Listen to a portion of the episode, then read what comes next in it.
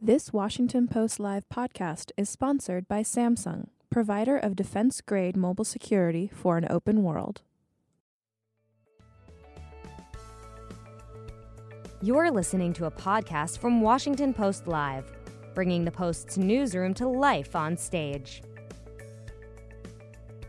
On Tuesday, October 2nd, at a critical moment for cyber risk in the United States, the Washington Post brought together government leaders, security experts, and advocates to discuss emerging threats across the cybersecurity landscape.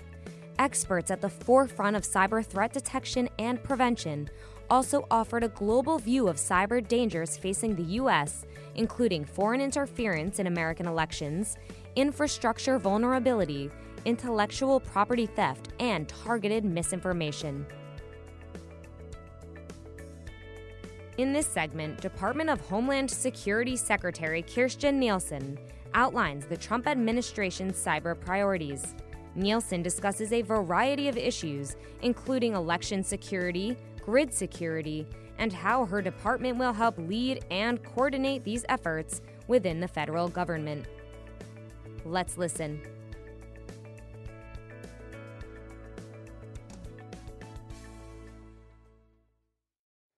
Good morning. My name is Derek Hawkins. I'm a national security reporter at the Washington Post focused on cybersecurity, and I'm the author of the Cybersecurity 202 newsletter. Uh, I'm joined by the highest ranking official at the Department of Homeland Security to, to discuss the Trump administration's cyber agenda. Secretary Kirstjen Nielsen is the sixth Secretary of Homeland Security. Previously, she served as White House Deputy Chief of Staff, and before that, Chief of Staff to then Secretary of Homeland Security John Kelly. Madam Secretary, thanks so much for being here. Pleasure. Uh, we're a month away from the midterm elections. Yes, we are. How much more secure are we? Glad we got that out of the way. How much more secure are we this time around uh, than we were two years ago? So we have made tremendous strides, uh, and I think everybody as part of the ecosystem can take quite a bit of pride of that. So uh, DHS is now working with all 50 states. Uh, as you know, we've created all the governance uh, functions that are attendant to critical infrastructure sectors, such as the Sector Coordinating Council, the Government Coordinating Council. We have an Information Sharing Analysis Center.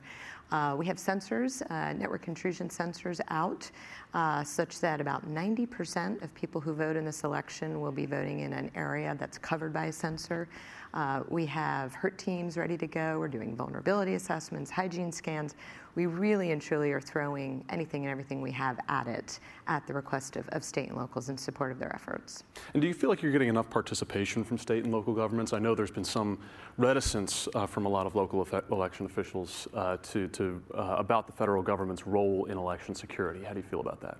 So I think you know the, the partnership just continues to grow. I mean, ISAC is a perfect example. This is the fastest growing ISAC we've ever seen. Uh, in six months, we have over a thousand participants, and I think that that shows that we have overcome uh, the trust deficit that perhaps uh, existed uh, in some relationships at the beginning. But it's very strong. States are taking this very seriously, all the way down to the county level. And you mentioned the ISAC, which is you know the Center for States to share, state and locals to share election cyber threat information. And you, you, said there's more than a thousand have signed up so far, but there's 10,000 local election jurisdictions around the country. What about the other 9,000? Uh, what, what's your message to them? Why, where are they? So uh, each state is different. Uh, you know, I feel like I say this in every part of DHS, uh, whether it's a, an airport or in this case an election system. You've seen one, you've seen one.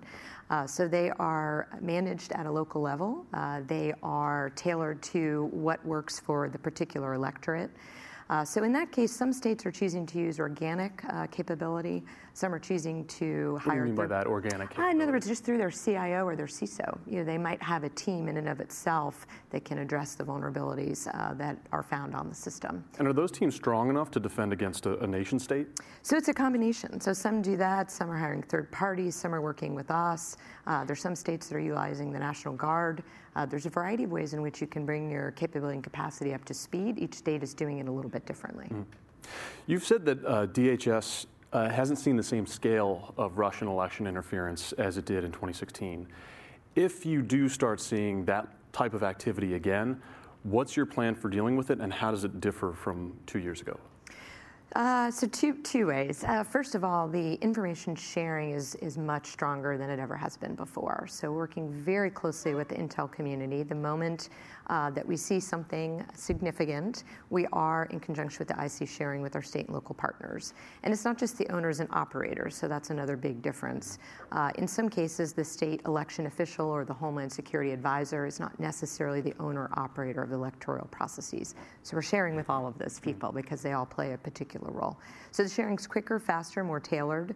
Uh, we're pulling more, collecting more from the Intel community, and then through the sensors, we can real time see based on a given threat indicator if there is any uh, intrusion in the system. For election day, we're setting up a situational awareness room, sort of a virtual place where everybody can share quite quickly. Uh, we are actually pre-deploying uh, some HIRT teams, some incident response teams, mm-hmm. so that should there be any concern, we'll be there to support our, our, partners if they need it. Where's this situational awareness room going to be, and what is it going to look like? It'll, be, in, in, the NCCIC, okay. yes, so the National Cybersecurity Communications Integration Center at. DHS. You know, in, um, it took DHS uh, more than a year to notify states that uh, Russian hackers had scanned their systems and, in a couple cases, actually penetrated them. Will we have to wait that long to find out if it happens again this time around? Absolutely not. Why is that? Uh, we, now we know who to call. I mean, that seems like such a basic point, uh, but I referenced it earlier. Traditionally, DHS works with the owners and operators of a given sector. But in this case, those owners and operators were not always the elected officials, nor were they our more traditional partners, such as a Homeland Security advisor. Now we have everybody on speed dial. Uh, I've been around the country uh, talking to different secretaries of state, for example. Uh, certainly, uh, Chris Krebs, our Undersecretary, and mm-hmm. Jeanette Manfra, our Assistant Secretary, have. Uh, but we have constant conference calls. Uh, we hosted one recently with Facebook uh, so that the social media companies could also begin to work directly with the states on the influence part of this. You know, as you know, we have lead for the infrastructure piece, but we're all uh, continue to ma- remain concerned about just the meddling. Mm-hmm. Sure. Uh, you know, as you mentioned, DHS does a lot to advise uh, state election officials on ways to improve their cybersecurity. What happens when DHS goes into a state and says, okay, here's Arizona where you're most vulnerable, here's Michigan or whoever where your, where your main vulnerabilities are. What happens if they don't have the money or the resources to make the fixes that you recommend? So a lot of our, well, all of what we offer is uh, voluntary and, and free to them. Uh, with the sensors, we offer two free sensors per state. Many states have chosen to purchase additional ones. Uh, as you know, there's 380 million that's being allocated through the Help American Vote Act. Hmm. Uh, so that will help uh, different states increase their infrastructure and their systems. Uh, but what we do is we supplement. So we're not meant to supplant. But if they need particular help on a vulnerability assessment or hygiene scan, we then offer that. Mm-hmm. And I think the clip you showed, uh, I think, if it's what I'm thinking of, what I was trying to say there is of the 16 sectors, we are absolutely prioritizing any request that comes in for any of our tools. Mm-hmm. So we're sort of providing assistance in kind, if you will. But do the states need more money? They've, you talked I, if you ask the states, I think they would say yes. What do you say? Uh, I, you know, it, it, I think they need uh, consistent funding, and that's always a difficulty across the Homeland Enterprise. We have the same issue with Homeland Security grants. Mm-hmm. You fund something one year, and then the next year there's a shortfall, and what do you do then to maintain the capability and capacity? Mm-hmm. Uh, some states have done this very well. Uh, Ohio, for example, uh, has a system where they have used state funds to upgrade election infrastructure, but ask the counties to match. So it's a partnership at the state and local level to make sure that they have what they need. But states need to be budgeting it, they need to be thinking through, and if they need federal assistance, they need to be making clear what the specific ask is. Mm-hmm. So would you call on Congress to send more money to the states? Uh, it's, you know, we, the states are our partners. The states need more money. They should absolutely go to Congress and ask for money. Mm-hmm. Does the federal government need to take a greater role in election security? I don't think so. I mean, I think we have a very good mix right now, both on the intel piece. So if you start, you know, way left, if you're thinking of a physical event, way left of boom, uh, on the awareness, the training, the hygiene scanning, the workforce development, all the way through to that incident response and how we get the system, any critical infrastructure system, back up and running. Mm. I think we have the right mix. It's a, it's a voluntary partnership in this particular sector, but that's constitutional. State and local elections are run by state and local authorities. Right. Um, President Trump made a, a, pretty shocking claim last week. He said China is attempting to interfere in our upcoming 2018 election. They do not want me or us to win. Has DHS seen attempts by China to interfere in U.S. elections? So this is uh, where uh, you know I always have to pause and make sure we're talking about the same thing. Sure. So there's probably two. Some people say three, but at least two categories that we're worried about. Uh, one is the uh, direct attacks on election infrastructure. That is where DHS has the lead. Mm-hmm. The other is this more uh, nefarious, frankly, but also nebulous area of foreign influence. Uh, that can be done through state spokesmen in a foreign country. That can be done through state-run media. Uh, in Russia, that could include RT and, and Sputnik. Uh, and in the case of China, it's part of a more holistic approach to influence the American public in favor of China. Russia is uh, more, at the moment, uh, focused on sowing discord on all sides, and through that chaos, hoping to promote their own uh, policies. Mm. So it's slightly different. China's playing perhaps a longer game, a more holistic game. Uh, Russia's being pretty noisy about it right now in terms of uh, not just their use of state run media, but also what we attribute to be social media personas. But respectfully, in, in the past two years, as we've talked about uh, election interference, you know, we usually hear that referred to in the context, or when we talk about, I'm sorry, um, when we talk about election interference, we usually hear that from intelligence officials in reference to Russia's activities, in, in reference to cyber activities. Are we seeing those types of things? There's a difference between an attempted hack on a political organization, for example, and planting, you know, a favorable ad in a, a you know, a local newspaper or something like that, or broadcasting from a propaganda channel. Are we seeing the same sort of cyber interference from China? So I'd answer that two ways. One, uh, we currently have no indication that a foreign adversary intends to disrupt our election infrastructure. But I will immediately follow that with this is a point in time. Uh, we know they have the capability and we know they have the will. So we're constantly on alert to watch. But what we see with China right now are the influence campaigns, the more traditional, long-standing, mm-hmm. holistic influence campaigns. Why does the White House seem to have such a hard time focusing on Russia, which is where the intelligence community says the major threat is? I think the, the president's been clear. Uh, I've been clear. The intel uh, community has been clear. We're all uh, support the Intel Community Assessment from 2017. And actually, you know, I, I would also say uh, to those in the audience, it's worth rereading. Uh, there's a lot in there that is still very relevant today, including an entire annex, uh, in that case, on Russian propaganda and how they actually use uh, state-sponsored media and others to try to influence and sow discord in our society. Mm-hmm. But I think we've all been clear. The, the ICA is pretty clear uh, with respect to interference attempts in the 2016 election by Russians. Yes, but d- does it make your job harder? Does it make it harder for DHS to get local election officials on board to take action on election security when the president refers to the Russia uh, investigation, you know, Russian interference as a hoax, as he has? So when you say Russian investigation, which the investigation into Russian interference. Oh, okay. So I think, well, I think the ICA, I mean, we have a conclusion on 2016. Uh, what we're working on now, day by day, is making sure that we update state and locals on anything we see that changes. Uh, so no, I don't think so, because I think that information sharing partnership is there. So we've been clear in the past. Now we're looking at today and moving forward. But always, I want to stress the capability and will is there. So we would all be foolish if I say today that we don't see any indication to pretend or assume that we won't see one tomorrow. We have to be ready and prepared. Do you feel like you have the full throated support of the president in your election security efforts? I do, yes. He takes it very seriously. Uh, you've talked about deterring cyber threats by replacing complacency with consequences. How do you how do you do that? How does the United States do that? When the president has been so accommodating to some of the leaders of the countries that we know have attacked us, not just Russia, but also North Korea? So we actually have a full suite uh, of consequences that you've started to see in different ways. Uh, at DHS, for example, as you know, uh, we have lead for the network defense of the civilian.gov agencies. Uh, as part of that, we've used our binding operational directive authority to take companies offline that we know pay, pose a threat, for example, Kaspersky. Uh, we've also seen indictments, uh, we've seen sanctions, we've seen attribution. Uh, we're using the CFIUS process to think about supply chain.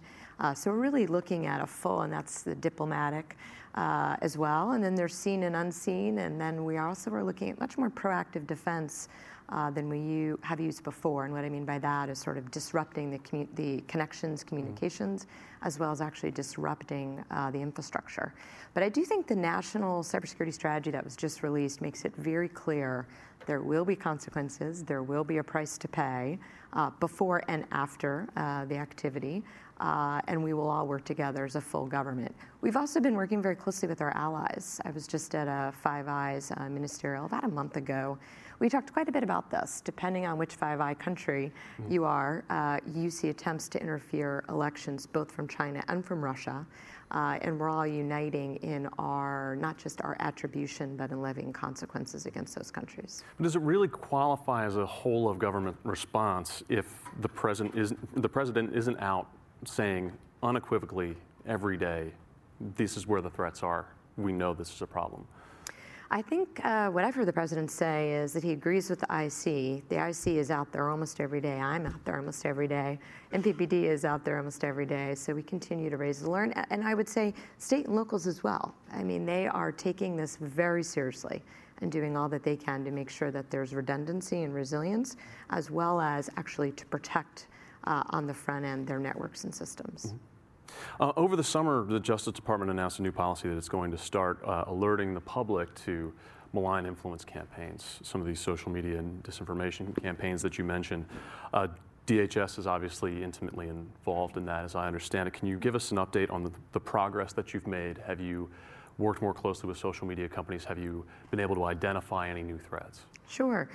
Uh, so yes and yes. Uh, FBI has lead uh, for that particular line of effort, uh, but we also at DHS have a countering foreign influence task force that we uh, plug in with the FBI. Together, we've met with social media companies. Uh, we're trying to identify known uh, false personas. Uh, you know, I encourage everybody if you are reading something or you link to something and it suddenly takes you to RT and Sputnik, uh, be aware. I mean, those are state sponsored news outlets, they're not independent. So, a lot of this too is just awareness, raising awareness for all citizens as to where to seek their news. Uh, and what assumptions they should make about what they read in terms of who's printing it. Sure. Um, we, we've is, is DHS sharing specific information with social media companies? I know there were some concerns about that when uh, Undersecretary Krebs went out to uh, Silicon Valley to meet with some of those companies about whether or not DHS was sharing enough information with them. Are you sharing specific information about the campaigns that you see, or is it more just kind of a general, you know, we've observed um, this kind of malign activity on your platforms, you need to do something about it? Uh, so it's some combination of all the above. Uh, we share as much as is appropriate uh, within the legal constructs of the law and privacy.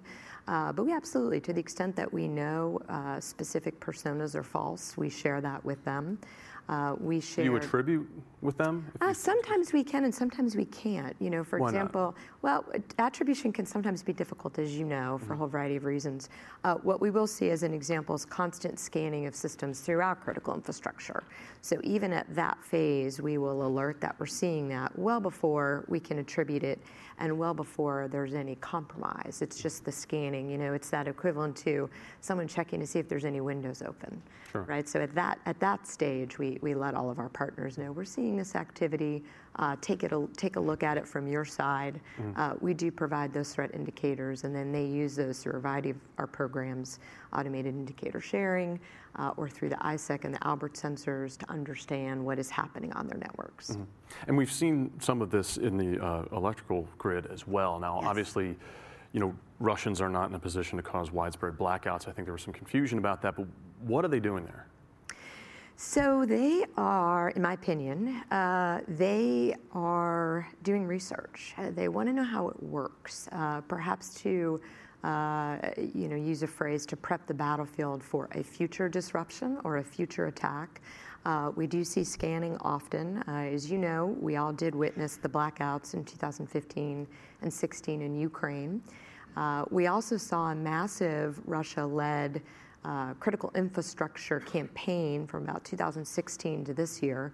We put out a technical alert with the FBI, but that was IC, that was industrial control systems writ large, mm-hmm. and it was a multi-stage attack. So it was quite uh, sophisticated. It used a third party to get into a system, uh, to get credentials, to then uh, put in malware, to then activate the malware, to then get additional information, to scan the industrial control systems to see how they work. Mm-hmm. Uh, so I think they're active. I agree with you. Uh, by the way that our grid is right now and the distributed distributed nature, we do feel that there is resilience built in. We continue to work with the sector.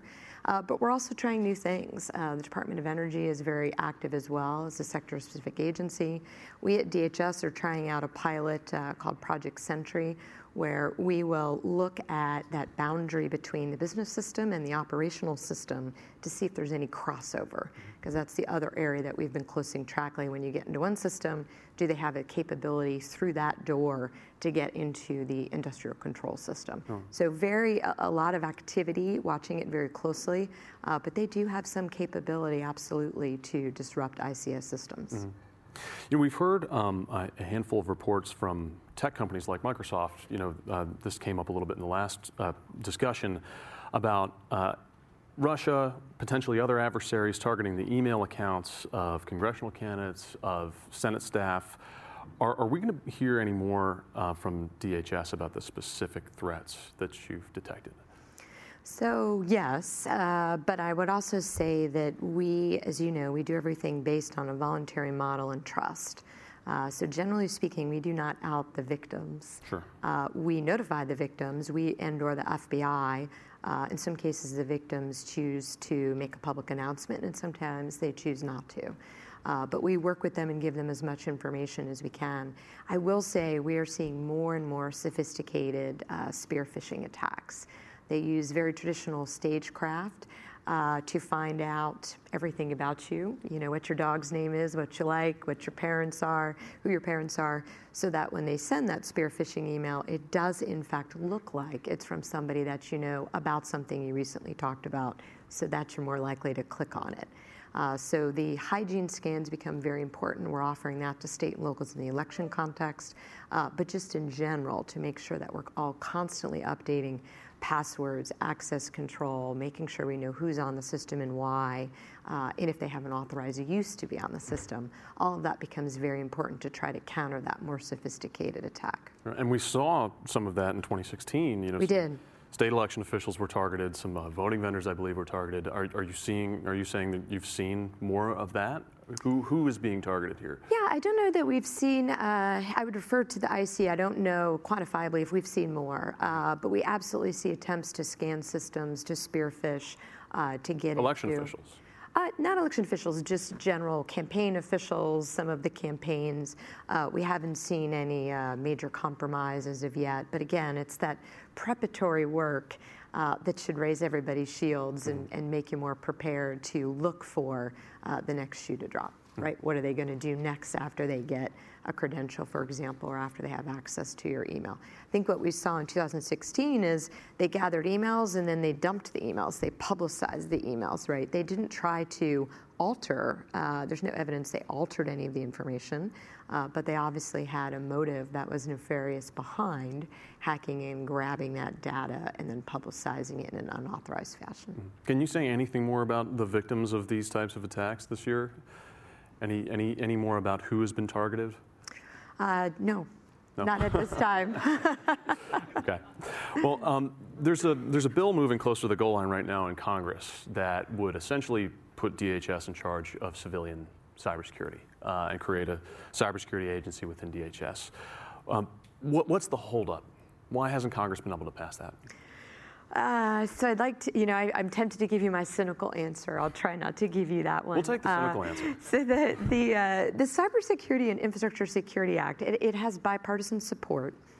Uh, what it is meant to do is to recognize the import of the mission that we have at DHS. We are responsible, as I mentioned earlier, for uh, federal efforts when it comes to both protecting critical infrastructure, working with the owner operators and private sector, but also to protect all those civilian.govs. That's all of the civilian agencies and all of their networks. To do that, we have to have both a name uh, that indicates that is what we do, Uh, and we have to be able to streamline the organization so that we can, we can, we can become more operational. Uh, we also want to pivot, uh, and this is a main part of our strategy at DHS that was also reflected in the national strategy, away from particular assets and systems to a much more holistic view of systemic risk, uh, those cross cutting interdependencies, and how we can all play a part looking at the weakest link problem to attack it. That is what CISA will let us do. Why hasn't Congress passed it?